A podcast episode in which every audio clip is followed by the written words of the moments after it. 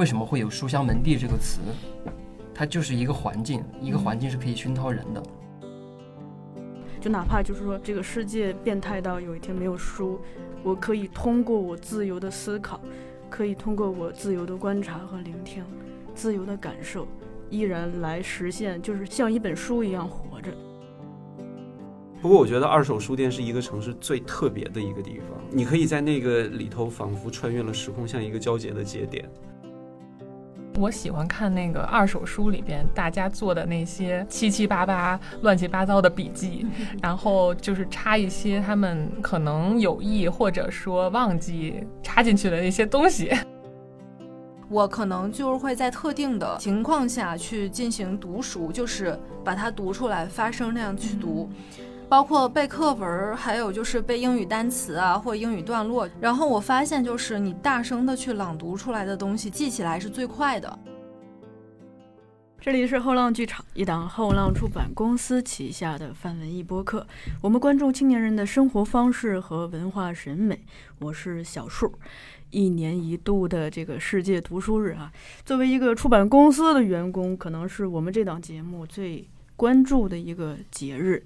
然后每年的世界读书日，我们也都会聊一些很有意思的话题，呃，与书有关。比如说，在二零一九年聊过的是，就是其实是站在读者的角度给大家一个参考，就是如何选择一本好书。比如说这个。怎么去看译者？怎么判断书的版本？怎么判断它的作者？怎么看它的排版等等？那在去年，也就是二零二零年，我是跟这个川山和宝库，也就是我的两位编辑同事一起聊了这个纸质书、电子书、有声书和这个现在的这种知识付费产品之间的一个。区别。那这一期我原本想了很多很多的选题，但最后想到一个我觉得更重要的选题，就是人和书的关系，就是书在我们生命中的意义，在我们生活中的作用。哦，没介绍大家，先介绍一下，我是第一次在节目中当中出现的，你装。好嘞，我们不信。大家好，我是大福。大家好，我是左爷。大家好，我是 Ace。好的，那这个大家都亮相了，我想先问一个问题，就是你们能接受从此以后生命中再没有书这件事情吗？坚决不会接受啊！我觉得如果生命中没有书的话。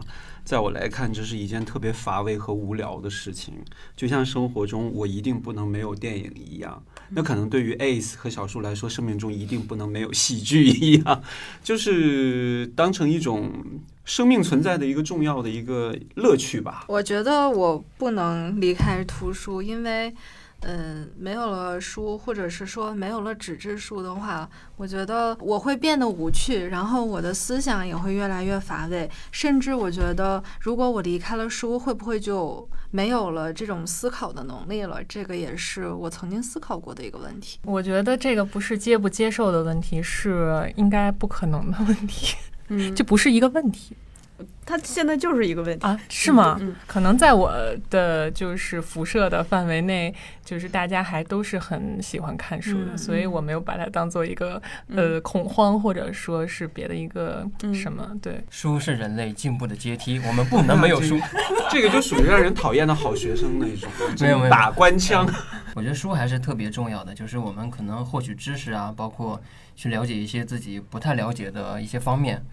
通过书都是一个很好的呃途径吧，因为它更加的系统，更加的细化，就是比我们嗯怎么说呢？就是有时候我们的了解可能会比较片面，但是书可能给我们的是一个再全面一些的东西。但其实我跟你们的观点不太一样。那谦哥对我判断是错的，我的生活可以没有戏剧，可以没有电影，可以没有书，都可以。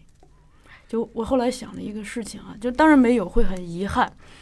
但是，就是我觉得可以接受，是因为，就是我们想象一下书给我们的作用，比如说这个，刚才大福提到了思考，我觉得通过观察和聆听本身也可以思考，通过跟别人交流也可以思考。书只是说可能它，呃，让我们可以跨越时空的跟别人交流，让我们可以看见别人的思考。那如果就是我们有一个办法跟别人这样交流。能思考的话，我觉得只要能观察，我我们继续能聆听、能思考。就是如果这些都做不了，我觉得这个是我不能接受的。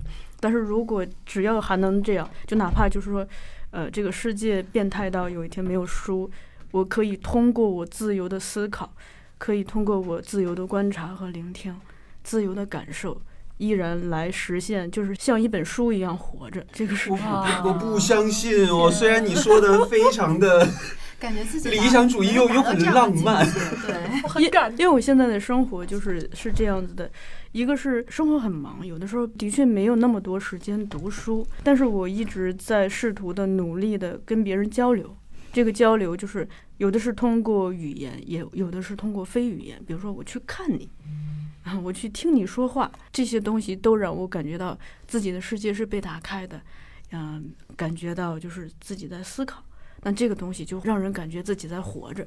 但是如果这些东西你的感官系统都封闭了，也无法思考，就会感觉到好像这个什么，你行尸走肉。对，所以说思考更大于说有这种像音乐、戏剧或者是电影或者是图书这类形式上的东西。我觉得最重要就是。感官整个人身体的感受以及大脑的思考，就是至于这个东西，它是借助一部音乐剧，借助一个戏剧，借助一部电影，一本书，那个是可能是更具体的东西。哦，我明白他的意思。嗯，对，嗯，好的，聊沉重了啊，聊得 轻。嗯，我一主持就是老是这风格，我们聊的轻松一点。就是我们既然聊书在我们生命中的意义。就是，那就从我们最初对书有印象，所以想问一下大家，就说从小到大，越小越好。就是你在小朋友记忆阶段中，第一次有一本书，就是啊，让你印象深刻。举手回答问题。嗯，请抢答。我抢了。第一本影响我最大的，其实是《说岳全传》这样一本小说，它是清代钱才写的。请问你那个时候多大？四年级。哇，那个时候就看可以读古文，这就是属于那种让人讨厌的好学生。没有没有，绝对不是讨厌，就是我们最开始这个涉及到一个前前提，就是我们老师鼓励我们去读一些这种稍微文言文一一点的东西。嗯，好老师。对，但是这个我后面的经历上面再去讲，我只讲这本书。就这本书，我最开始看的时候我是看不懂的，就四年级的时候我翻开的时候，真的是半文半白这种完全不懂，然后我读了几页我就放下了。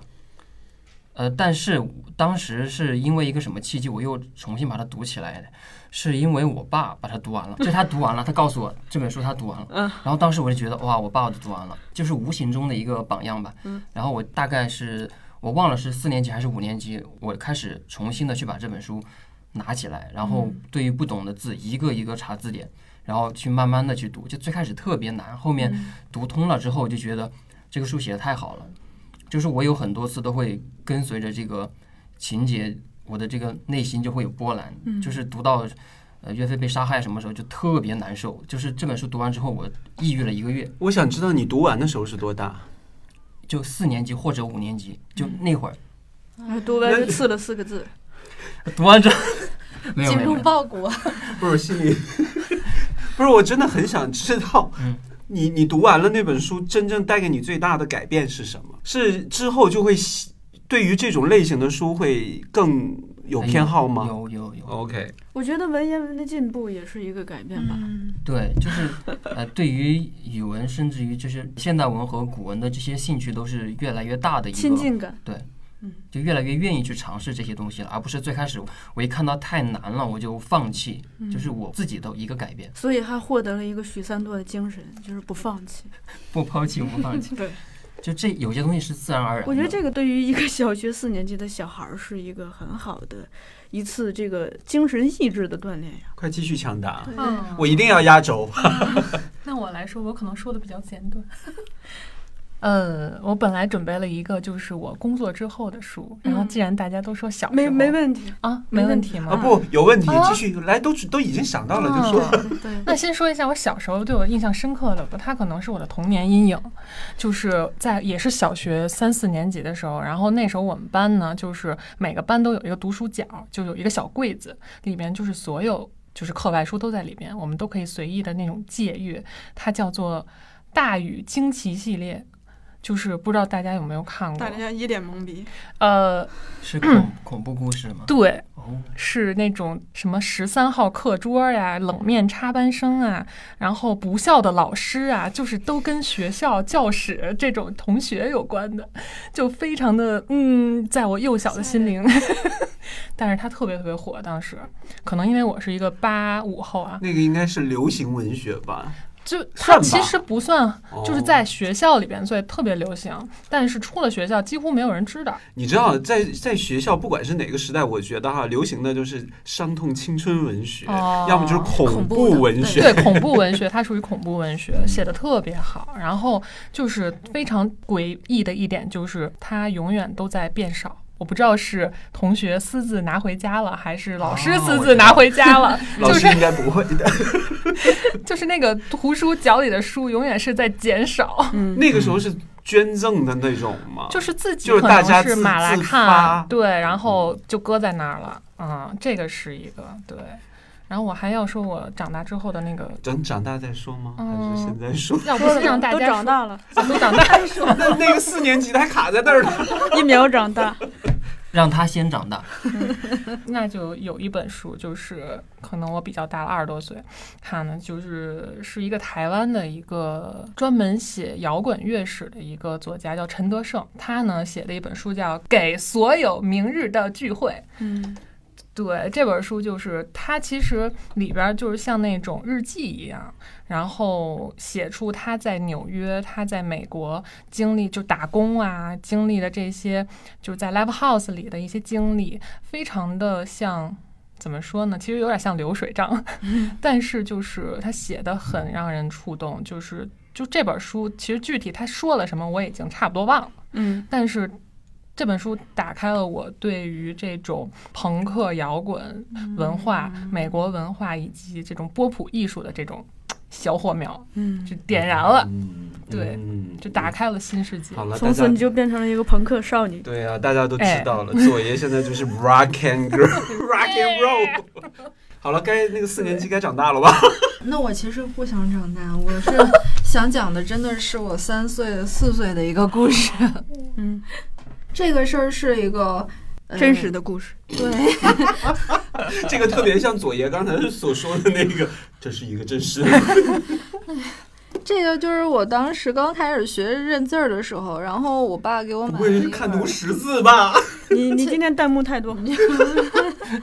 有点儿像，就是我爸给我买了一本带插画的成语词典，然后第一个词儿它叫做“爱不释手”，是一个小女孩抱着一个兔子。我觉得那个画特别好看，我当时盯了大概一个小时。我爸觉得我不爱翻页嘛，然后就跟我讲这个成语的意思是什么。然后聊跟他聊的时候，他还诱导性的去让我去编故事，就说你看这个小女孩带着一个小兔子，她是怎么拿着这个小兔子？她拿着这个小兔子之后，她心里是怎么想的？然后她后面要干嘛？会不会带着这个小兔子出去玩什么的？然后我就开始通过他的诱导，我就开始编故事。对，就比如说这个小兔子是这小姑娘她爸爸给我买的，然后她现在特别喜欢它，但是她希望这个小兔子它不仅仅是一个坐着的小兔子，她希望这个小兔子能够说话，能够跟她一起玩。后来第二天她醒了之后，就真的是这个小兔子拉着这个小姑娘一起出去玩了，然后去采蘑菇。对我也不知道为什么是采蘑菇。后来就是我爸爸可能觉得我这个故事是代表着我是有这种想象的天赋的，后来他就。就是经常会带我去看一些剧啊，然后去少年宫听一些课文讲、作文讲座啊什么的。这个对我后续就是写东西也是有一定的影响的。嗯，三岁看大吧。三岁都有记忆了。嗯，哦，那你看刚才那个左爷是 rock and roll girl，这是一个 dream girl。嗯，其实你是个什么 girl？我够够的了，enough。其实，在我来说呢，小时候呃我其实那个节点给自己划分挺多的，选择的书其实也挺多的。因为我从小是美术生，我是学画画的，哇我学了十二年的中国画。哇，其实给我最大影响的，其实都是那种小时候的连环画、画册啊、画本儿啊那种的。但是如果要是说书的话，我小时候一定最喜欢的，甚至我现在都有有心去孔夫子去准备在淘的，就是 三百六十五。个页，那个小时候经常会有上下册的嘛，三百六十五个页，一页一个故事嘛。最开始应该是这个，因为它每天一个短片的一个故事嘛，还有很多类型，有普通的故事，也有神话故事，这种让我小时候也也愿意幻想，就是给了我很多的一些想象。然后小时候你知道儿童画最重要画画的那种这个创作的感觉就是。那个创作画嘛，创作画就是想象嘛。其实我就觉得那些故事书啊，包括小时候我父亲给我买的那些画册啊，这个小人书啊，其实都给我挺大的。如果要是说到上学的时候给我挺大影响的一本书，我必须要 说，我看过的其实有两本，那一本我绝对不会说是哪一个名字，《青青河边草》。不是那一次看过《琼瑶迷》不是是这样的，因为当时我好奇，因为我小时候那个电视剧就是在热播嘛，好奇，但是发现真的读不下去。最后我终于找到了一本自己一口气读完，简直爱不释手的一本书，《鲁滨逊漂流记》。李府的我太爱了，那个我认为是我在上学时候就是带给我影响，或者是带给我印象最深刻的一本书，就是《鲁滨逊漂流记》。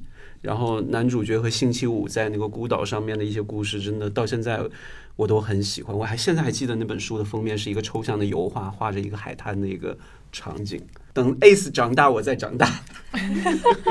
好，小树只能说好羡慕大家。我童年没有书，我是从初中开始就是可以跟同学借书。嗯，然后因为小学的时候同学们也没有书，我也没有书，所以我们唯一有的书就是课本。所以我对外边世界的想象就来自于课本上的图画。从小能感觉到有这个阅读饥渴吧，就是有一个事情印象特别深刻，我会把这个，呃，我妈给我买的衣服，跑到厕所里把它脱下来，为了认上面的那个字母，或者是照着它抄。我妈也是。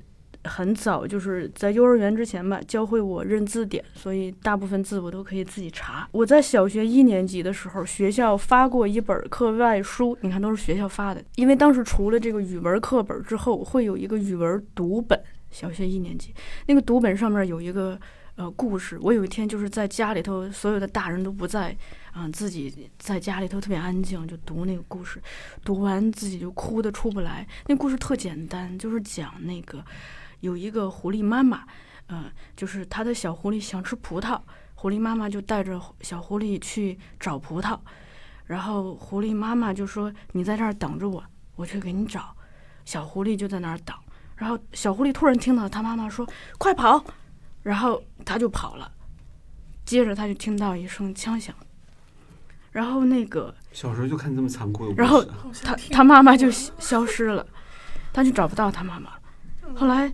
过了好多年之后，他回到那个地方，长出一棵葡萄树，就这么个故事。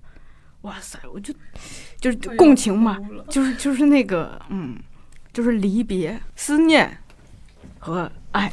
呃，小学大概一二年级的时候，就是跟着我姨哥一起就偷我姨姐的课本。当时我姨姐已经初中了，所以就是你看我所有的阅读读物都来自课本。就去偷我姨姐的课本，那是在一个就是我大姨家的一个仓库里头，因为那个就是比如说我当我姨姐到了初二，她初一的书就会，呃，收到仓库的一个纸箱子里，我们俩就偷偷的钻进那个箱子里，一下午没出来。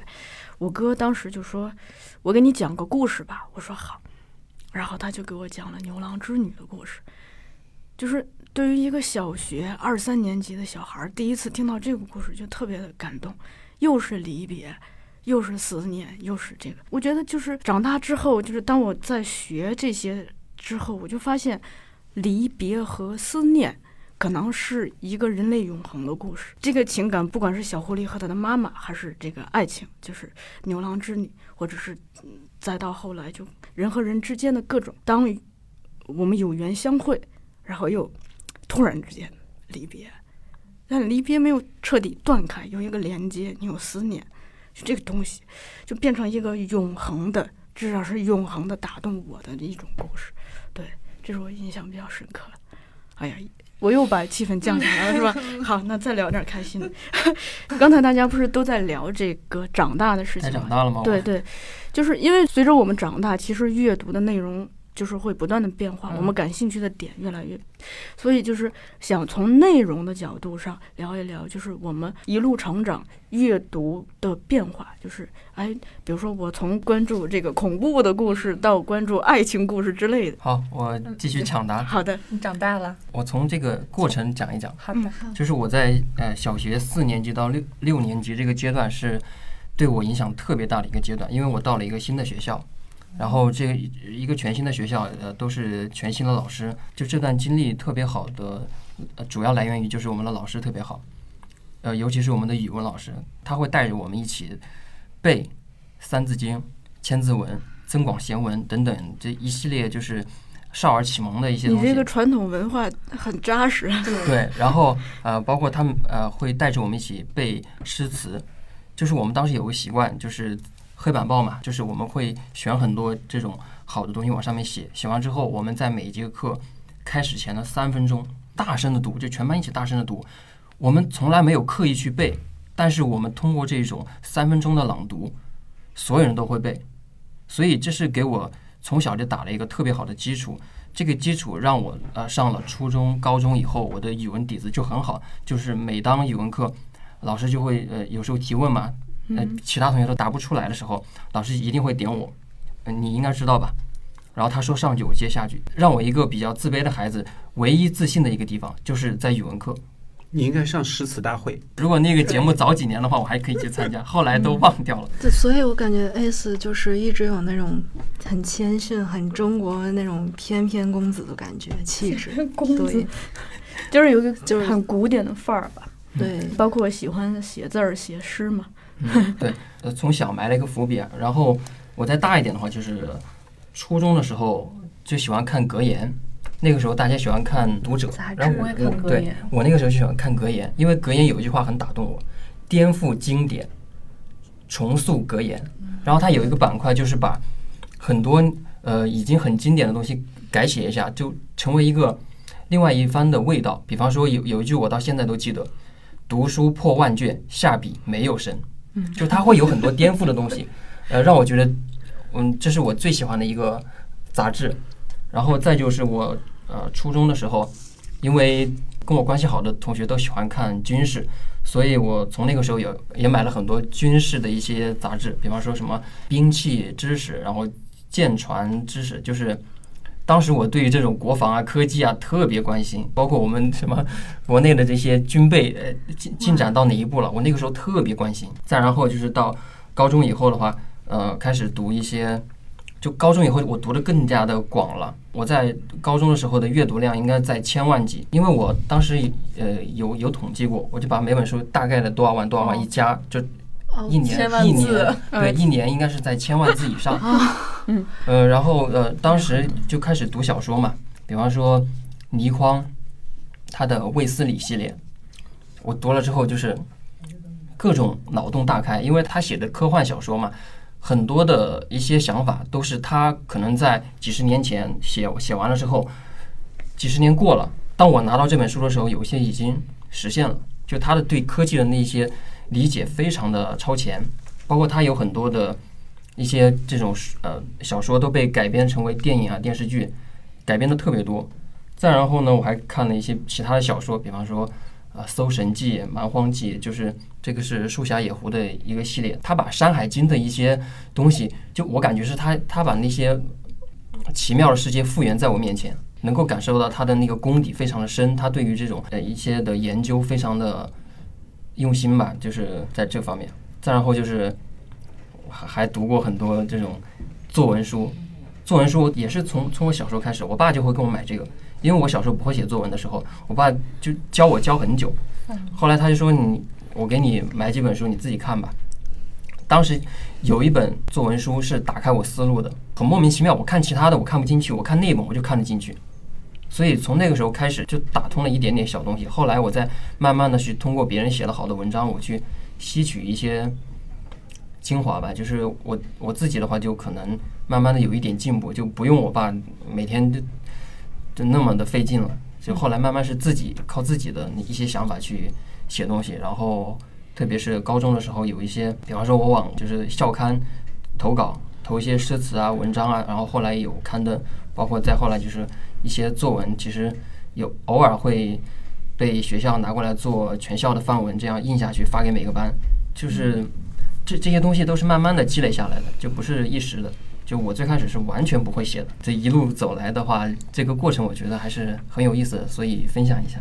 长大之后呢？对啊，长大之后对我影响最深刻的两本书，一个是《道德经》，嗯一个是《吸引力法则》。《道德经》我会也是一个很莫名其妙的时候，就是买书的经历，待会儿会讲嘛。就是我莫名其妙接触到这本书，我就想读它，然后我对于这本书的喜爱就很很难用语言去形形容，因为我是一个记忆力不太好的人。当老师让我去背诵课文的时候，我常常是最后几个完成任务的。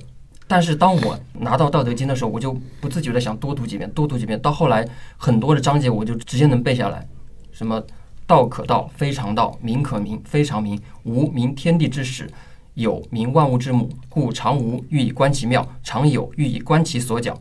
此两者，同出而异名，同谓之玄。玄之又玄，众妙之门。就是很多的章节，我因为过分的喜爱而多读几遍，然后熟读成诵。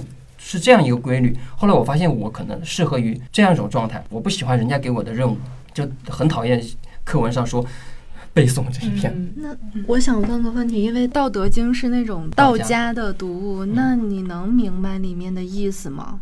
其实以那个前会不会很难？对，嗯以前真的不太明白，就有些东西你只是觉得它玄妙，它妙在哪儿？你你是一点一点的去去渗透的。就说我当时可能不太懂，我过了一年、呃三年、五年，可能对当时的一些东西就会有更多的一些想法吧。嗯就有些东西它是潜移默化的。我当时是单纯的觉得它这个东西文字很美，呃，感觉很高深，但是又同时的又很接地气，就是我跟书的缘分吧。就是当我遇到这本书，它可能就跟我有一种相通，奇妙的化学反应。对，很奇妙。还有一本就是《吸引力法则》，这本书也是对我影响特别大的。就是当你去想美好的事物的时候，美好的事物就会向你靠拢；当你去想一些不开心的事情的时候，更多的不开心就会涌过来。所以我在高中的时候就开始去往这方面练习，就是我尽量的让自己处于一个吸引好的事物的状态，而不要去吸引那些不好的事物。这叫为自己的人生写剧本。对，向宇宙下订单。这个咱们的新年，今年的那个新年的贺词“境由心造对，这这就是”，心能转物。嗯，然后长大了，然后，然后就长大了，因为就已经到高中了嘛。高中之后就是大学，嗯，大学开始我读的书就少了，少了。当然，这个也有原因的。被戏剧蛊惑了。其实最重要的一个原因是因为，呃，在我大一的时候吧，就我本来我我我们家的话是在武汉的一个地方，我们当时是有房子的，然后我我有单独的一间，我有我的书房，然后我的书就特别多，就是从我的书桌是一直到顶，我不知道那该怎么形容，可以顶到天的那个书柜，就我存了很多书，但后来因为一些事情的话就搬家，呃，搬家，然后没有了，然后我经历过，就是把那么多书一麻袋一麻袋的装袋去卖掉，最后只卖了几百块钱的这种心痛，所以这个事情也是对我影响很大吧。就是在这之后，我就没有那种大动作的去买书了。我可能觉得，当我没有一个安定的居所的时候，买再多书，最后都是要被丢掉的。嗯，所以从此以后，我就。嗯，没有小小时候那种对书的热情了。嗯，从小就进入了一种流浪的心态，对，从此我就成为一个流浪者。嗯 直到遇见了后浪剧场。对，浪到了后浪剧场。那那我继续吧，就是我看的书比较杂，然后小时候呢，我就记得我住院的时候，小学二年级八岁的时候，因为肺炎住院，然后临时从家里边，我妈给我拿了一本格林童话，那个是就是我花了七天时间把它看完了。就每当我输液的时候，我就想看这本书，然后就觉得特别的 happy。然后呢，就是到了初中吧，初中可能跟那个谦儿有点像，爱读漫画。就是自己也会，就是呃，像什么漫友啊，像什么那个画王，对，就那种日漫风啊，日漫风的那种。然后就自己也会临摹。然后到了高中呢，由由于青春期的到来，就是嗯，爱看那种矫情的文字，就像什么安妮宝贝儿，有花 火，爱与痛的边缘，对。然后还故作清高那种感觉，我就记得印象特深。就是高一的时候，也是语文老师，我特别喜欢那语文老师，一个小老头。就我写了一篇就关于初恋的文章，因为我的初恋在十六岁。哇哦，哇哦，暴露了，喜欢对这样的八卦哦。那篇文章反正是那个老师给了我呃很高的分数，然后基本上吧是在全班的前三名这个样子，然后还好没有让我。当着全班的面读出来，就是真情实感，对，非常真实。然后他的批语，我记得好像就一句话，就是“真实就是力量”，就是写了很简短的一句话。然后我很感动。对，虽然那个初恋挺糟粕的，然后到了大学就看的更杂了，可能就是看的一些像是游记类的呀，像是刚才说的异国文化的那些书比较多。对，然后就开始看的越来越杂，然后。一直到现在呢，就反正最近看的一一本书吧，是关于吃的。因为我本人很爱吃辣，所以我突然发现了一本书，也是在前两天老袁书市看到的，叫《魔鬼的晚餐》。它就是讲辣椒的，对，它就讲这辣椒吧，怎怎么给你由来呀？你这个辣椒多少种啊？就写的非常有意思。就现在就是选书，对我来说可能就是填补一些原来不曾涉及的领域。嗯。或者说像辣椒这种东西，就是大家显而易见的东西，它还有什么奇妙的故事？现在是这样一个诉求。岁数大了，我觉得我是一个特别典型的感性的女孩。我即使就是无论这个图书的类型吧有什么样的变化，随着我的年龄的不同，我一直特别喜欢看非常细腻的文字。就比如说小时候从小学开始喜欢读的杨红樱那种，对马小跳系列呀，对，还有女生日记这种，假小子戴安这种，就是这种校园文学，还有到初高中那种类似什么花火杂志啊，对，还有那种像郭敬明、韩寒，嗯，尤其喜欢郭敬明，甚至还喜欢用他那种像《夏至未至》和《幻城》里面的选段，对文风去写作文。然后到了大学之后，也是最喜欢的是严歌苓，我。我喜欢他写的一本《老师好美》，对那个讲师生恋、经济师生恋的，他把就是老师和学生之间那种禁欲的感情的变化意识流吧，写的特别的细腻和唯美，让我觉得这段感情是。值得去同情和感人的，嗯，还有就是谦哥刚刚说读不下去的琼瑶，其实我特别喜欢琼瑶，对，就是那种一天刷完一本，一天刷完一本的这种。爽文，对，就是女性的爽文，无论是什么年代吧，就呃，无论是自己到了什么样的一个阶段吧，都非常喜欢这种细腻的文章，嗯。因为我从小不是个好学生，嗯，我数学特别差，然后我应该就是比较喜欢 语文啊，文属属于文科那种。但是从小学到初中，他都没有分文理科这种嘛，所以我就是一个差生。哦，你们那个年代还没有分文理科哦，到了高中才会有吧？哦，早期没有。然后呢？呃，这个都是高中分吗？对啊。哦，我以为你说高中也没有。没有没有，我没有上过高中。不好意思，没有开玩笑了。上学的时候，可能大把时间都用在画画上了。然后我的那个什么寒暑假啊，都是在美术班度过的。你说看书呢？其实那个时候隐隐约约，除了我父亲给我买那些故事书啊什么的，就没有一个特别大的一个指向的选择。你像。开始有意识去看的时候，是我母亲的有一个箱子。那个时候七十年代，他们还是会经历一些上山下乡的那些事情嘛。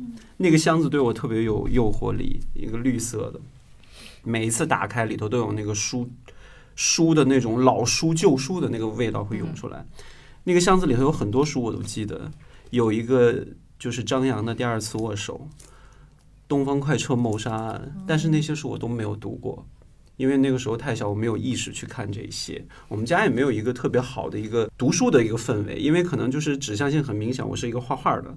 然后我的所有的业余的生活，我的工作，我那个桌上摆的所有的东西都是画画有关的。真正到了初中开始有意识看书呢，还是因为就是偏科偏的比较厉害嘛。然后语文课的时候，老师难免会讲到一些名家名著什么的。说实话，那个时候真的看书不多。我觉得可能我的业余时间真的被画画占去了。然后到了我离开了学校。然后开始用这个怎么说这种身份呢？就是参加了一段时间工作。我十八岁参加工作，那是遥远的一九九八年。我十八岁参加工作的时候，我开始扪心自问：我说，你没有正儿八经上过一个标准的一个大学，你其实是生活当中欠缺很多的。那我觉得在这个过程当中，我怎么样弥补呢？那我就自己开始又把看书的这个爱好再次的捡起来。就买各种各样的一些名著看。那个时候我其实也没有一个特别明显的一定要看啊哪一种类型哪一种类型，可能我看的就特别杂。那个时候看了很多的书，像曹禺的书，嗯都是那个时候哎，我觉得这个有名，我要看，然后就买来看了。但是那个时候其实一直到现在，我都有一个很有偏好的一个类型的选择，就是诗集。当然，我虽然我的那个那个文化水平并没有到一个很高的一个位置，但是我觉得小时候画画的这个经历，包括加上看诗的这个经历，带给我很多的一些改变。我觉得这个也是。一直到现在还影响着我的，到现在我都在买诗集。然后昨天晚上有两本书，也是我到货到家的哈，也是我特别印象深刻。有一本就是保罗策兰的诗集，这个都是好多朋友推荐我的。另一本就是穆世英的一本小说集，因为他是民国非常有名的一个作家嘛。新感觉派。对，新新感觉派的代表。对，然后这些呢，就是我开始在呃离开校园之后开始。一一面面对工作，一面对自己人生开始思考的这样一个过程当中，开始读这些书。但是我在当时，一直到我大概二十五岁左右的那个区间吧，我是一直抗拒看小说的，因为我觉得我的时间那个时候我做很多的一些工作，我也在电台，我的时间很短，如根本没有心思沉下来去读大段大段一整块的这样的一个故事的。所以我读的都特别的短，所以那个时候我选择的都是短篇的散文集啊、杂文集啊这种。我记得我那个时候在广东的时候，那个时候还会有这样的一个意识，被一个朋友狠狠的斥责。我记得那个时候，那个我经常跟朋友逛书店，他说：“那个我们去看看书吧。”他说：“最近这个这个人拿了那个诺贝尔文学奖，这个作家特别棒。”我突然想不起来那个作家名字叫什么了。然后他说。这些他出的这些书当中，我推荐的是《暗电街》，那个作家叫什么来着？我突然想不起来了。我看了一下，这么多他的书，他推荐《暗电街》，哇，这很棒，我也知道很棒。但是我扫了一眼之后，选了最薄的一本《青春咖啡馆》。他说：“你是不是因为名字买的？”我说：“不是，因为它薄。”然后我就被狠狠的说了一下。其实那个时候还是代表着自己是一个很焦躁的一个阶段吧。因为我自己看书没有一个很明确的这样的一个指引，永远都是我感兴趣什么我去看什么。有一段时间特别爱旅行的话，我也看了很多的一些旅行的杂记。到了最后，我开始慢慢的，我觉得也也是正是因为我觉得受教育的一个程度，还有一个就是家庭环境的影响，还有一个自己自身经历的这种感觉，可能就是再经历过一段时间之后，真的觉得自己。内心没有那么丰富的时候，我觉得读书是我给我提升最重要的一个方法吧。就是开窍比较晚，我觉得这个开窍晚真的是 是我的一个 很郁闷的一件事情。但是我觉得看书永远都不会晚。我觉得这是我一直以来挺庆幸的一件事情，就是虽然书籍缺席过很长的一段时间，但是现在一直都有在坚持。我记得我是从二零零五年到了青岛工作之后开始，每个月大量的去买各种各样的书，然后去看各种各样的书，杂文的、纪实的，然后那个传记的，我想看的我都去看。呃，我还记得那个时候还有卓越网嘛。卓越网那个时候我买成了 S V I P，就是 超级会员，所以可见当时我真的是，我是觉得书是我带给我很大改变的一个很重要的一个工具。所以说，我觉得如果要没有了书，我现在真的不知道该怎么办。我记得曾经接受过一个书展的女记者采访。他他问我那个问我的问题忘记是什么了。我说我的人生理想状态就是，我突然有一天意外死在书架底下，或者是拿书的时候不小心书架倒下来把我砸死，这样就 OK 了。我没有那么的有一个特别丰富的一个开始，但是我觉得。年龄带给我的这些东西，反而现在带给我的这种对于文字的渴望和力量，是让我印象最深刻的。如果要是长大影响我最多的一个作家，我必须要说是刘以畅。刘以畅真的是给我影响特别大，这一其中很部很大的一部分原因是来自于电影。呃，是因为王家卫的《花样年华》，我认识了刘以畅。但是呢，那个电影跟刘以畅的文字，其实在某种意义上面并没有特别多的这个关系。但是那种感觉是让我通过电影认识到了一个我觉得宝藏到极致的一个作家。然后通过这个作家，我又认识了更多让我觉得相见恨晚的作家，包括穆世英也是因为刘以畅的缘故，我开始特别的喜欢。都很王家卫他们这个。哎呀，电影还是影响我太多，所以这个大概就是这样的一种感受吧。废话比较多。你也提到刘以畅了，为我们读一段吧。读，我觉得就其实我特别喜欢《酒徒》里他开篇的那一段。那你可以读一下吗？呃，因为没有或者像 A C 一样背一下。哦，背不下来，年龄大了。不过不过我可以说一个经历吧，因为当时我还在广东的电台的时候。那个我记得有一次，就是号召主持人做一个读书的这个读文章的一个选择的一个主题，然后很多人都选择特别红的那些，我说那我就读刘以畅吧，我就特别有感情的读完了那一段《酒徒》的开篇，我还又配了自自己配了音乐，我觉得我特别有毅力的一件事就是我把。刘宇畅的对导，从第一段一直到最后，完全的读完了一遍，就变成了自己的一本有声书。嗯，然后因为那个对导里面加加插了很多很有趣的时代曲，我就把那些时代曲都找到，在它出现的时候塞进去。呃，所以我是觉得到了后期的时候，我觉得电影是给我很大的一个影响力和启蒙，但是书和电影无可分开的，就是我分别在两种不同的方式当中都能找到能够让自己打开全新的视角的一个东西。我觉得这个才是挺重要。哎呀，好多废话，我可以闭嘴了。我想先跟谦哥说，就是你刚说书籍在自己生活中缺席了很长一段时间，你不必感到遗憾，因为我比你缺席的更多。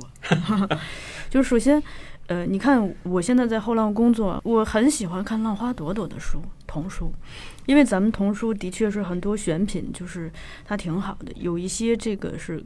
嗯，科普类的，比如说我最近刚读一本书，叫《树木》。这本书的文案叫什么？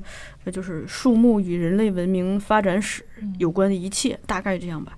就是讲树的一些这个生活的智慧。比如说，有的树它通过，嗯，靠这个动物去帮自己传播种子；有的靠风。有的靠这样这样，它是很有智慧的。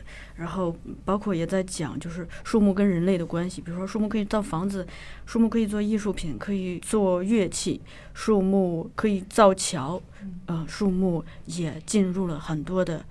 文学和艺术作品中成为一个非常重要的象征，诸如此类的吧。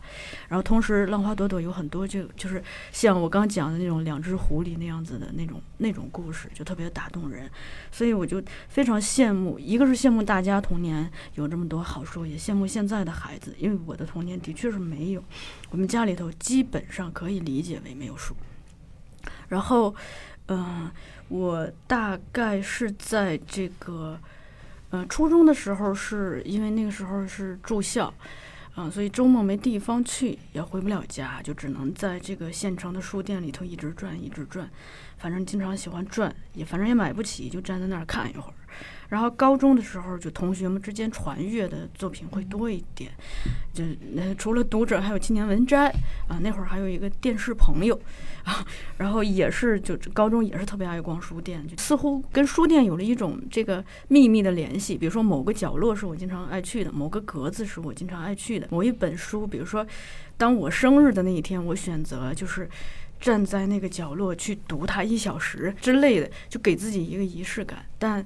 依然没有钱去，不舍得去买它，就是，但是恰恰是无法拥有让它在我的心里头藏了很久，就这些东西，我觉得很有意思。而且就是童年有一个事情，我觉得特别有意思，就是恰恰因为我没有办法阅读，反而让我永远就是活在这个此时此刻。就比如说，呃，有的时候我记得特别小，四岁以前，就是说。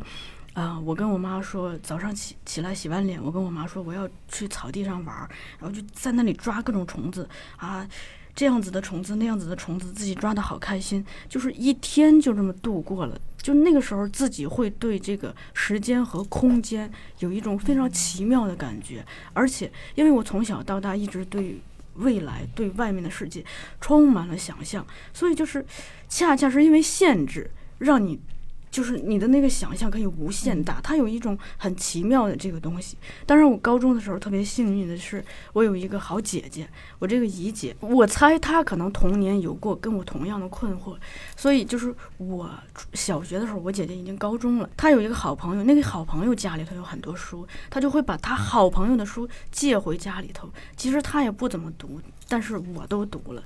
嗯，就是有一个绿色的书虫系列，就就有这个，我也有，对对，就谦哥的这么《鲁鲁滨逊漂流记》呀，什么什么台斯呀，这些都可以。是英文版吗？英文版，中英版。对我们小时候也有。对，包括那个时候，我姐给拿回一些村上春树的。其实这个事情对我影响特别大。我意识到，当你有一个像普罗米修斯一样的姐姐的重要性。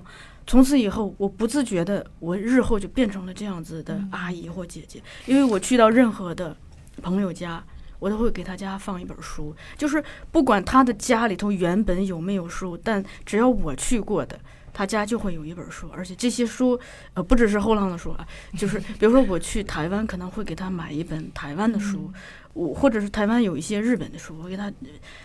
放一本日本的书，这些书虽然他可能未必看或者未必看得懂，但我就种一个种子，因为我小的时候，我家里头有一本这个日语书，是我爹学日语的时候。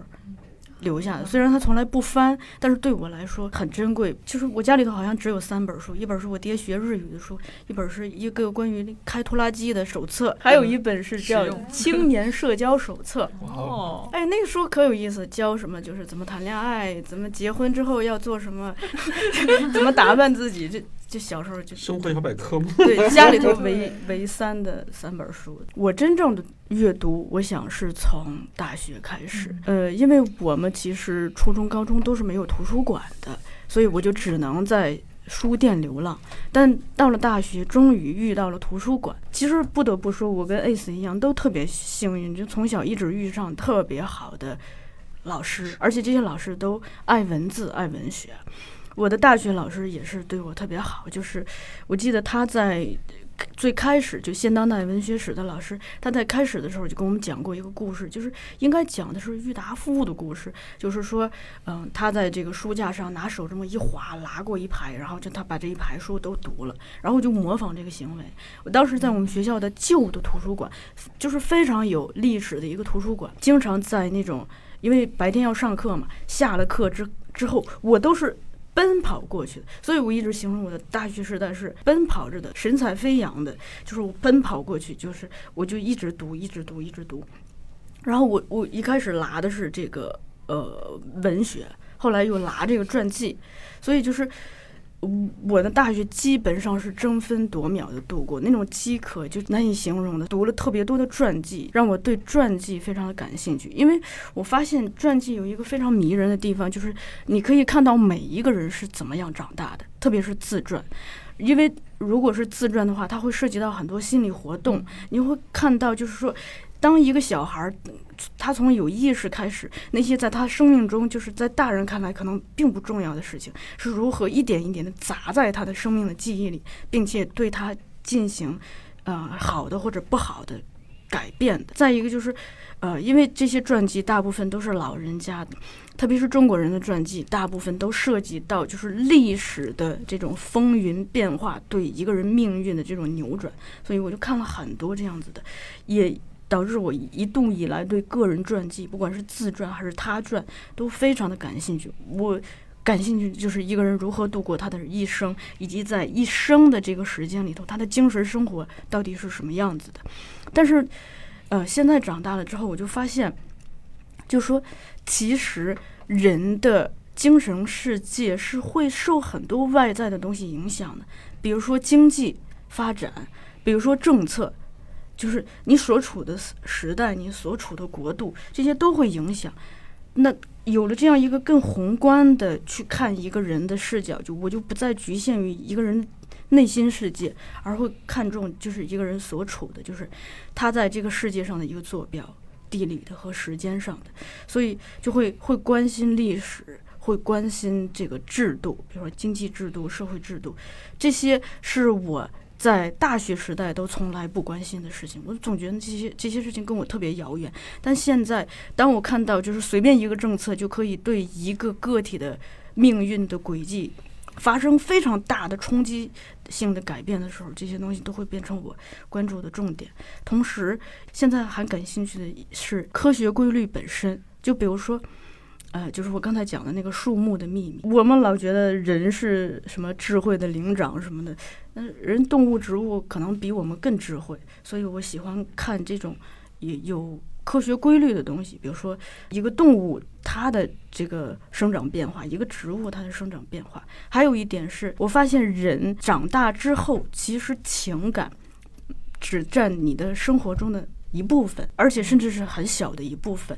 一个人大部分的时间都花在了工作或做事儿上，所以从此以后我就迷上了，就是说一个人对关于工作的这些，像咱们出的很多电影书就属于这种，就是说我对我的工作的思考，就怎么写好一个剧本，怎么拍好一组镜头，就是我对这个我做的事儿的规律的研究，以及我对他的态度。比如说那个咱们后浪生活教室那边有一本书叫《乐业》。安居乐业的乐业，采访了大约是日本，大约是二十来位这个各行各业的艺术家，包括坂本龙一，音乐的、电影的，就各种吧，建筑的艺术家，采访这些人对他们的工作的态度。因为你会发现，你当你人生中的大量时间都在工作的时候，你在跟他密切相处的时候，你是其实是在通过他，你在发现一个道理，同时他也在。磨砺你的心性，所以我会特别关注一个人跟他的所工作的内容之间的一个关系。石灰潭一路就属于这这个，那梅兰芳的舞台艺术也属于这种，所以这个东西在我看来特别迷人。那不只是表演的什么的，就是比如说一个建筑师来讲建筑，他对建筑的看法；一个时尚设计师讲他对时尚的看法；一个运动员讲他对运动的看法，这些都。在我看来，非常的迷人，因为我们通过做这件事儿来重新认识自己。因为我如果我们光靠着认识自己，很难认识自己。但是我们通过去了解自己的事儿，有一个外部的投射，但它反而像一个镜子一样，不断的照见我们身上，比如说急躁的部分、肤浅的部分、浮躁的部分、没有耐心的部分，我们。这个愚昧的部分。我 我顺着刚才小树的有一点，就是他姐姐给会给他一些书嘛，我就觉得这个家庭环境还是说那个阅读环境很重要，因为我我们家条件也不算是很好，但是我爸好像在给我买书方面是很舍得的。包括我叔叔在以前的时候，他一直都在出版行业嘛，他时不时也会给我寄一些书。他以前在广西师范大学的出版社的时候，他给我寄过一些。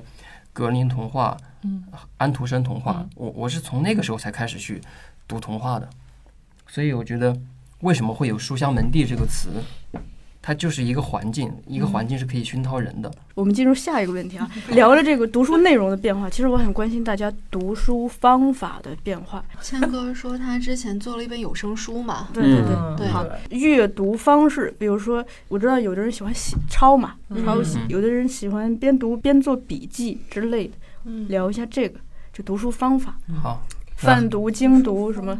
那那还是我先来，先来吧，按顺序来。好。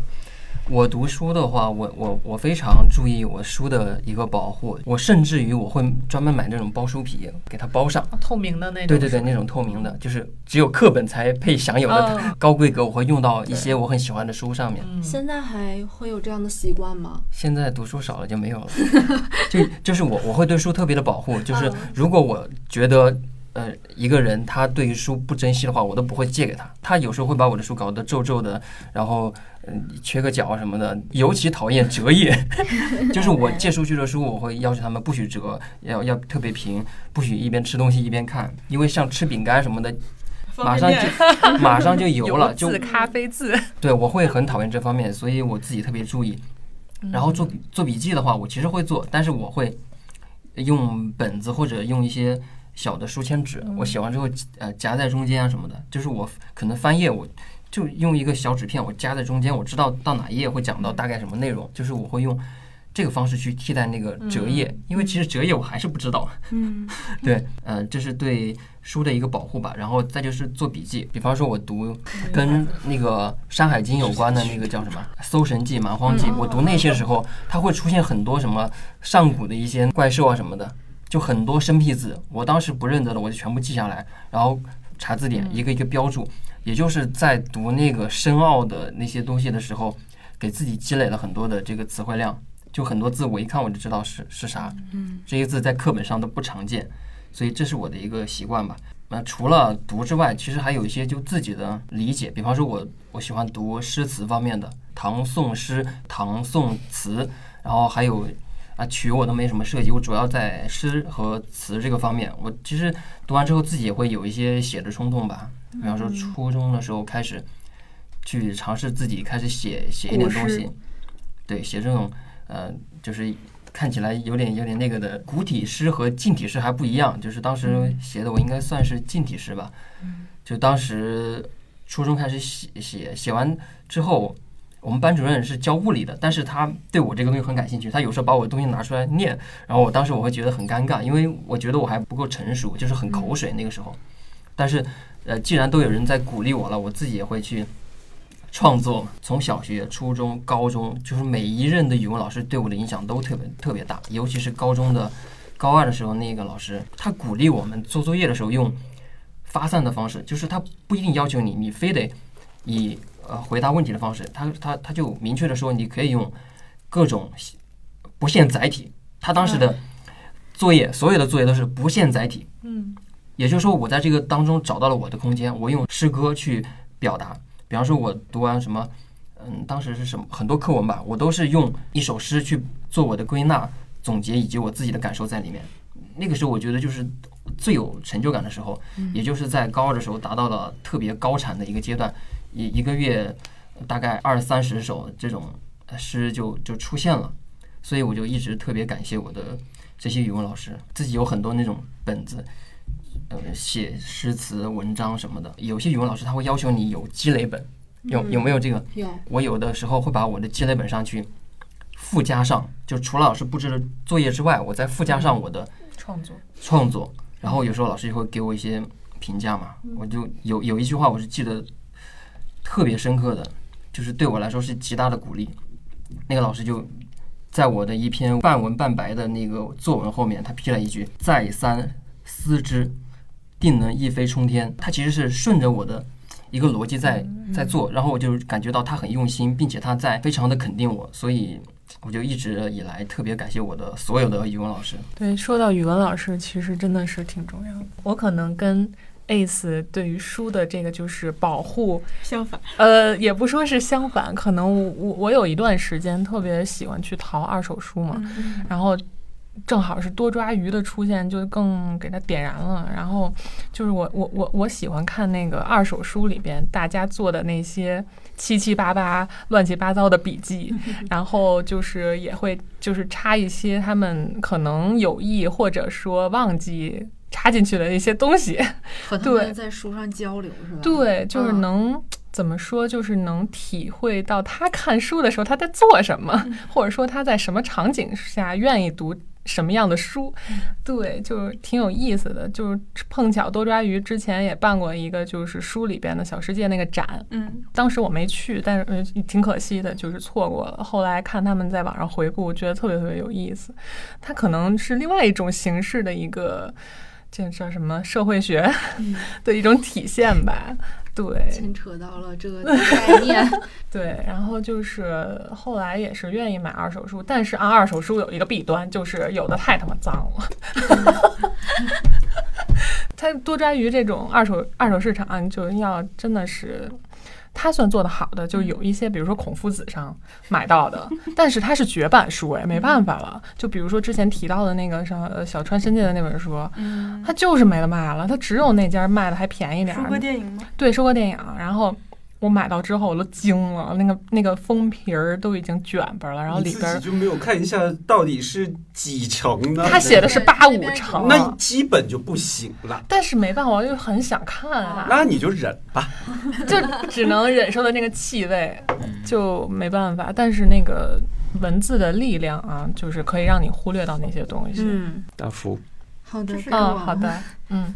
我与 S 不一样的一点就是，我不会把每一本书都特别细心的去呵护，然后可能你也许翻阅过一遍之后，就像还是跟新的一样，对，就是那种小心保护那种感觉。我是觉得这本书我买回来了，它是属于我的，它应该有我的一个风格，所以我觉得就是我特别喜欢买各种各样的手账笔，然后去在书上写。然后或者书上去，嗯，把那些比较印象深刻的段落去标记下来，然后甚至是在旁边加插画，或者是加一些自己思考或感悟的东西，就感觉是和这本书有了更亲密的一次交流和互动吧。因为我觉得之前 S 说书也是跟自己有一定缘分的，我觉得这个书它其实并不是一个。就是物体那样的一个存在，它确实是有一定灵性的，这也是我对就是读书形式的一个不一样的一点。还有一个就是，我可能就是会在特定的呃情况下去进行读书，就是把它读出来，发声那样去读，包括背课文，还有就是背英语，对，就是背英语单词啊，或英语段落，就是从呃我们那个义务教育时期，老师会这样硬性去规定。然后我发现，就是你大声的去朗读出来的东西，记起来是最快的。对，这个是我一个阅读上的一个习惯。还有就是在大学的时候，呃，会有一些简答题或者是名词解释那样的专有的那种死记硬背的东西，我也是会读出来。我觉得读出来的东西也是最好的一种记忆理解的方式吧。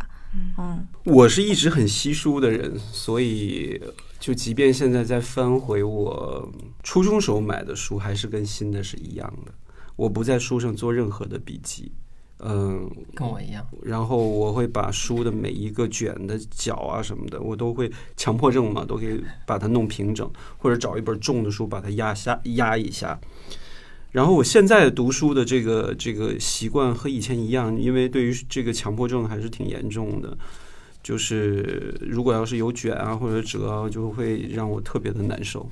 但是我现在有一个应该算是一个比较新一点的这个习惯吧，就是习惯有一种奇特的伴读音乐。嗯，就现在我开始选择用交响乐来伴读我看小说的这个感觉，非常容易带入。就是你得找一个适合的音乐吧。我觉得，因为我选择的是肖邦的那个钢琴的那个那个协奏曲的那种的。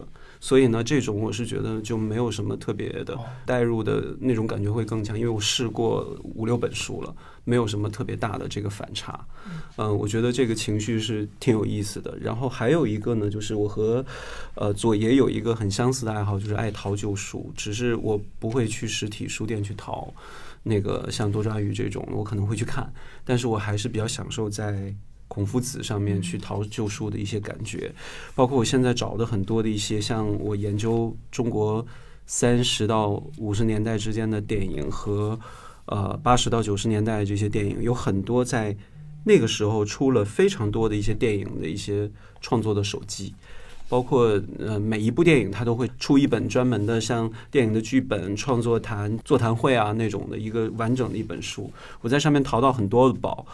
呃，而且还淘到了很多我心仪的导演的签名作。我前几天刚收到了一本我在孔夫子淘的那个林子峰导演的一个亲笔签名的一本他的这个杂文集，还有王好为导演，这都我特别喜欢的导演。他们当然那个签名不是签给我了，是签赠给别人的。但是我觉得这好像是能够让我和他们有一种奇妙的结合的这样的一个过程或这种仪式感吧。所以这个也是我现在比较享受淘二手旧书的那种感觉，但是对于旧书的这个味道，也确实是挺大的一个问题。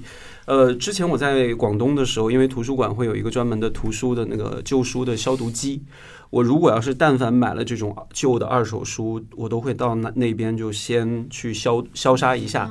它其实就把书的每一页给吹开，然后让里面的那些旧的那些浮尘都掉出来。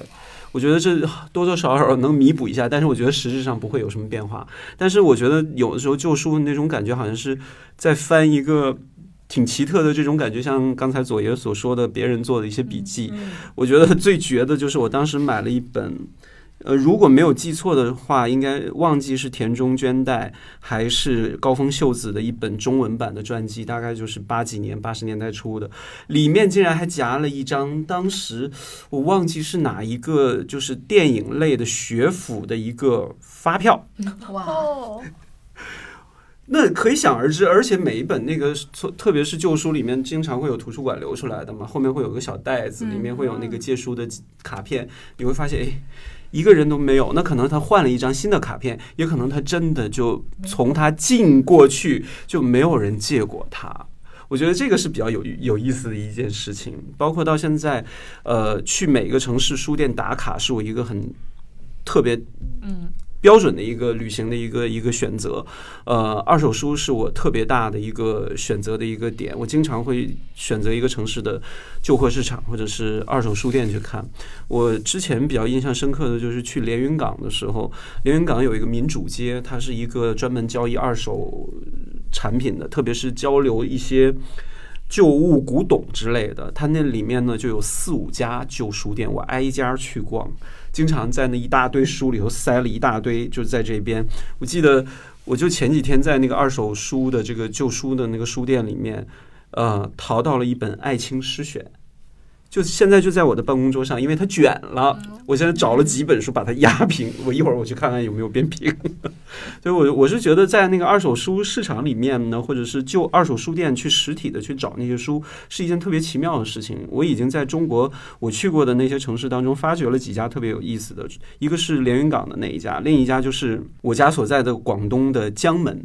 有一个叫收获书店，你进去之后，你简直就是进入到了一个很奇妙的，就泛着光芒的一个空间。它里头所有的旧书都，我觉得都闪着光的。我经常，呃，对我经常在那个书店里一淘就淘两三个小时，然后同那个一起去的朋友就在门口在那边等。所以呢，在那些地方呢，我会发觉到很多我感兴趣，而且呢。很难得一见的东西，比方说我在那边还淘到了一张旧香港的一部老电影的一张原声碟，外面的封皮都已经，你一碰它，它就已经碎掉了。就最后我把那张唱片就拿回到家清洗清洁之后，竟然在我的唱片机上还能播它。我是我是觉得二手书店是充满了各种各样宝宝藏，但是那个味道和那个尘也比较大，几乎每一次。出来之后要立刻去洗一下手，因为太太多尘土了。不过我觉得二手书店是一个城市最特别的一个地方，简直是你可以在那个里头仿佛穿越了时空，像一个交接的节点，会找到很多。我记得我小时候，呃，那个前几年回我的东北老家的时候，我竟然在我们老家那边发现了一个旧的二手书店。我进去，竟然淘到了一本我小时候家里正好有过的一本书，叫。三教九流启示录写的什么倒爷呀，什么当时八十年代中后期时候社会的一些现象，而且在里面会发掘很多跟电影有关的一些花絮和八卦，我觉得这个是真的太有趣了。所以，呃，二手书是我现在选择书籍的一个很重要的一个一个选择，而且我也会在网上去淘一些很旧的那些旧版的杂志。我曾经就在孔夫子上淘到了一本一九八零年还是八一年出的一本，它好像只出了一本特刊，叫《功夫片》，它的封面就是李连杰。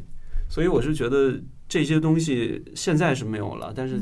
曾经的这些旧书店里头还会有他们的这个所在，我觉得这也是我最大的一个乐趣。现在就是用交响乐伴读去逛二手书店，然后我的强迫症依依然在我的这个就是看书和呃拥有书的这个是读阅读生活当中很有趣的三个点吧。那我其实整体上跟大家比较像的，就是那个细的就不说，我也归纳几个点，就是一个是我爱做笔记。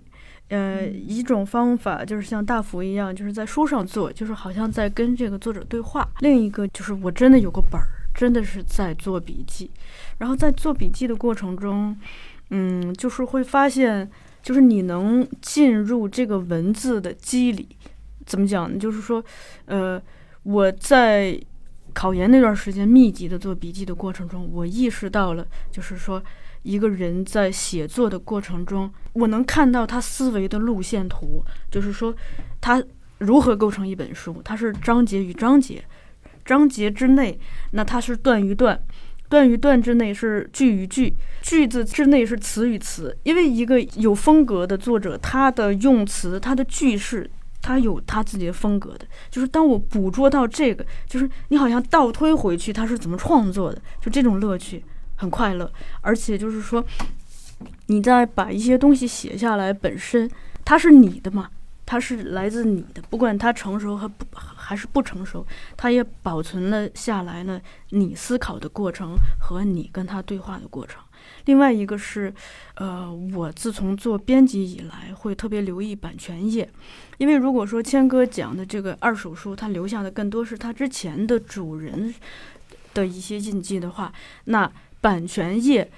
上的信息是他最初把这本书做出来的那波人，让我们看到。虽然我们对这些名字真的是一点都不知道，我们甚至不知道他是男是女，多大岁数，但是就是这个名字，是我们试图了解这个幕后所有这个团队的一点点这个符号印记。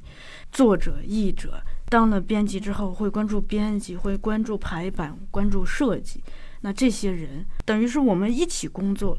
把这个东西变出来的，所以就是这些名字就会变得很重要。当然，我后来发现，我没当编辑之前也挺爱看这些名字的，就是有一些这个名字都会变得很熟悉。我想，对于咱们的很多读者来说，可能对于陈草心这个名字是很熟悉的，就是大家会，就是因为每一本书上都有他的名字，你就会不停的重复。还有一点是场景感，其实刚才谦哥已经讲到了，就是说伴着交响乐去听，我这个场景感会更加的现场，就是说它和时空整个联系在一起。比如说，呃，其实我刚才讲的就是说，比如说高中的时候，呃，站在书店的某个角落，花一个比如说周六午后的一小时去读某一本书。就是已经在为自己设计这种场景了。长大之后会发现这个东西更加自觉。比如说，我曾经有很长一段时间，每天早上大约六点醒来，就是坐在窗前读书。然后读书的时候，哎，我是会自己放古典乐。然后呢，或者是嗯，坐在窗前读累了，就靠在我的墙上，因为我的墙上有一幅画，我就嗯靠在那幅画下面，就整个场景。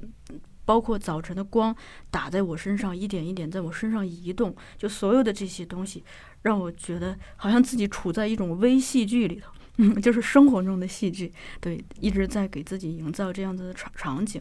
包括就是说，一个是阅读的场景，再一个是说，就是你跟这个书相处的场景。比如说，呃，我我像 Ace 一样，可能也是经常流浪移动。那我移动的时候，我携带哪一本书，哪一本书陪伴我，它陪伴到我是呃我居住空间的哪一个角落，就这些东西，我跟它建立一个仪式感，这个东西就是那这本书跟我的关系就会越来越近，越来越近，因为它所有的出现就像一个人的出现一样，它是伴随着我。的那一段时间，生活和这个场景的所有的记忆的，还有就是那个 大夫提到读出来，读出来，我也喜欢这样子，而且我把这个方法推荐给了就是当年给我启蒙文学的那位老师，然后他现在就是，嗯，他前一阶段给我通信息说他在备课的时候以前是做伏案写，现在就是说他也不写了，他就在这个周末的午后，在自己家的客厅，啊，一边这个排。走过来，走过去，然后读着伍尔夫的文字，就是，就虽然他这么描述，我就建立一种场景感。我觉得这些都让读书这件事情跟我们的生活就是已经完美的融合在一起。还有一件事，对我想起来了。就是通过不停的重复阅读，就比如说这个书我十年前读过，那我十年后再拿出来读。如果有这样一本书的话，就像某某一部电影，你一到那个时间就看。如果有这样一部书的话，那它跟你生命的联系就会更加紧密。我有一个问题，就是我 吓到了，就是你为就是读书也好，或者看书也好，做过最有仪式感的一件事是什么？我可以说一个我的，我觉得这个特别你主要是想特别搞笑，你知道吗？就是还是就是，我觉得本身可能我这个人就是有那种仪式感的人吧。我做过最 最好笑的一件事情就是，我在前几年去听丁薇的音乐会，我连听了他的上海场和成都场的。然后丁薇有一首歌叫《普希金》，我说我一定要在他在音乐会唱这首歌的时候，在他唱的时候，我要大声的念普希金的一首诗。我真的就把旁边听众吓没有因为音乐 live house 的音乐很大声，你再怎么大声，别人都可能听到的是歌手的演唱。那我即便是出声也好，别人可能听不到。我觉得这个仪式感的事情，也是让我 去有有有兴趣去阅读这些，或者是让它变成生活当中一一份子的一个很有趣的这种感觉的。比方说我去拉萨，我就会带仓央嘉措的嗯诗歌去看。我就带了《西藏生死书》，哦，我也买了一本书，因为我还是比较喜欢诗歌嘛，所以我就觉得这种方法其实是让我觉得很有趣的。因为现在有的时候像这个出门的时候，可能那个行李的缘故哈，因为毕竟穷游嘛，就比方说去到那个之前不是我们做过节目里斯本。去里斯本的时候，我就很想带那个里斯本的夜车那本书，但是不行，嗯。那我就看电影吧。就 就变成了这样的一种感觉，就是一种矫情。那我来一个不矫情的吧，嗯。说不上仪式感，是我小时候的一个不太光彩的一个经历。偷书不是偷书，是窃书。你怎么知道？孔乙己。真的是，就是刚才说那个绿皮书，不是那个书虫，是那个就是也是名著系列。左爷现在正在坦白从宽。对，然后就是新华书店里边摆了一排，然后每周都想去看，每周都看不完，然后回头就是算了一下，我家里的就是嗯嗯过来的书，嗯，大概有十多本。我的天哪！你竟然没有被抓，那时候还没有安监控，哦，还没有安那种就是那店员也够粗心的。大妈就在那儿，她可能也干着自己的事儿，然后也没空管我们这些孩子。嗯就当时好像还不到十岁，哦，坦白从宽。呃，这个先说一下，大家这个真的不要学啊，因为这个真的很对对对这个模仿，这个不要模仿，因为被抓到现行就是会很很尴尬，很难堪。就是后来就是有一个疑问一直在我心里边，就是看完《偷书贼》那部电影，然后本来我觉得自己做了很羞愧的事情，但我看了那部电影，是不是觉得偷书不叫偷呢？我们现在再次重申，这是违法。对对，这是我的个例啊，大家不要这是。左爷的个人行为，请勿上身。对，大家不用去人肉了，你你算收不到了。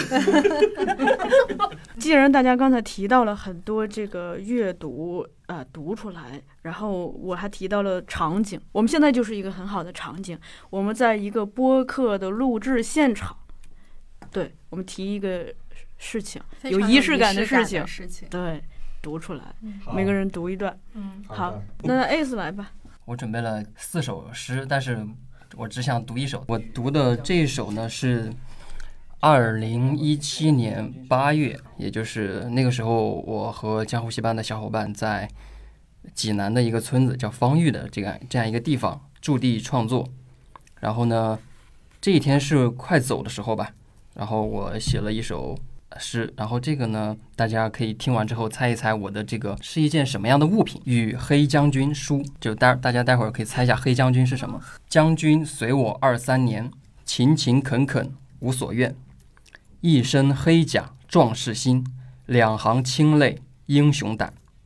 往昔共赏泸州月，曾经齐赴上海滩。不幸折戟在济南，廉颇老矣尚能饭。照相机，手机。手机。照相机。能，照相的手机，卡片机，胶片机，都不是，这个其实很难猜，但是你范围吧，但但就是穿穿在身上的一件物品，那穿在身上的就是衣服嘛。马甲，就是这一生这一镜儿。生，都都有可能，眼镜，不是。往往下走。腰带，也不是。也不是。鞋，哇，这个厉害了，就 往往下走是最下面。对，就是鞋，是我的一双凉鞋，黑色的凉鞋，丢了，就在那边坏掉了。嗯，因为因为训练比较艰苦，然后磨损掉了。哦哇，喜剧人的生活，对，包包括这当中就，就提到了，就是呃，往昔共赏泸州月，之前还曾经骑赴上海滩，就是曾经这双鞋跟着我去过合肥以及上海。你这可以媲美咱们吴总的一双鞋了。咱们吴总的 有一双鞋，穿着它走遍全世界的舒展，那比我厉害啊！嗯我就走过了几个戏剧节。但，这也是仪式感嘛，对吧？对对对哎好，左岩，哦，那我就读，就是刚才说到的给所有明日的聚会里边的一一小篇。如果有一天在镜子前真的快认不出自己了，我会想起一个个燃烧的夜晚，一盏盏昏黄的灯光。晚上九点，布幕拉开，心爱的乐团在台上演奏，身边是跳上跳下的摇滚孩子。我会在第三首歌的时候喝完第一罐啤酒，第八首歌的时候将双眼紧闭，感受心跳的悸动，血液在体内沸腾，耳膜鼓鼓作响。然后在那首最喜爱的歌曲前奏出来时，感动得热泪盈眶。这些我都知道，因为我就在那里。好，完了，是一段青春青春的啊，很青春记。忆。对，好，下一位。嗯，我是想念一首毕赣的诗。哇！我看了他两部电影之后，我现在觉得他特别有灵气，是我最喜欢的华语导演，没有之一。对，然后我买了他《路边野餐》的那本诗集，这首诗也是在《路边野餐》里面出现过。虽然是诗，但是作为台词毫无违和感。所有的转折隐藏在密集的鸟群中，天空与海洋都无法察觉。怀着美梦，却可以看见摸索颠倒的一瞬间。所有的怀念藏在相似的日子里，心里的蜘蛛模仿人类张灯结彩。携带乐器的游民也无法传达这对望的方式，接近古人，接近星空。哇，谢谢。毕赣那小小的一小小本诗集，嗯、我都已经说了是酒徒，那就是酒徒，因为我实在是喜欢这种文字超级发散的这种感觉，生锈的感情又风落于天，思想在烟圈里捉迷藏。推开窗，雨滴在窗外的树枝上煞眼，雨似舞蹈者的脚步从叶瓣上滑落，扭开收音机，忽然传来上帝的声音。我知道我应该出去走走了。然后是一个穿着白衣的侍者端着酒来，我看到一对亮晶晶的眸子。思想又在烟圈里捉迷藏，烟圈随风而逝。屋角的空间放着一瓶忧郁和一方块空气，两杯白兰地中间开始了藕丝的缠。时间是永远不会疲惫的。长针追求短针于无望中，幸福犹如流浪者徘徊于方程式的等号后边。来，小树，小树，小树，我这个阅读引用的是《表演的艺术》这本书里头的一小段文字。这本书是我来后浪不久做的一本书，也是因为这本书我认识了李浩老师，这是我们合作的第一个作品。呃，这个书的作者叫斯特拉阿德勒，他有一个非常有名的学生叫马龙白兰度，而且他对马龙白兰度的影响特别的深。嗯、他对李浩老师影响也很大。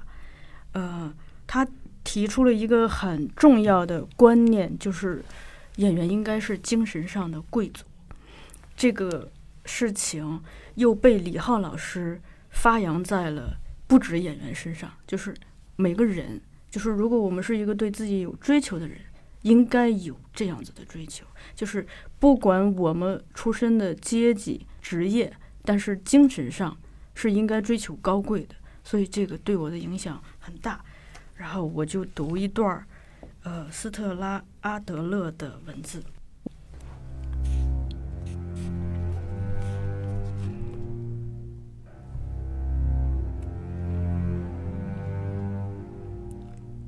我想让你知道一个巨大的秘密：如果一名演员不是发自内心的感觉到，只要自己活着，他就是出色的，那他就不会成功。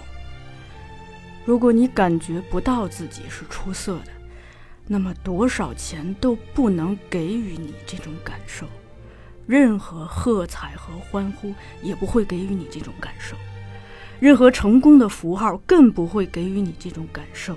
不管外界发生了什么事情。作为一位艺术家、一名演员，这种感觉、这种信心必须来自于他自身。我们必须让这种信心扎根于自己的心灵深处。当你拥有它的时候，你就不需要我了，再也不需要其他任何人。你可以和导演合作，但是你再也不会说：“请帮帮我吧。”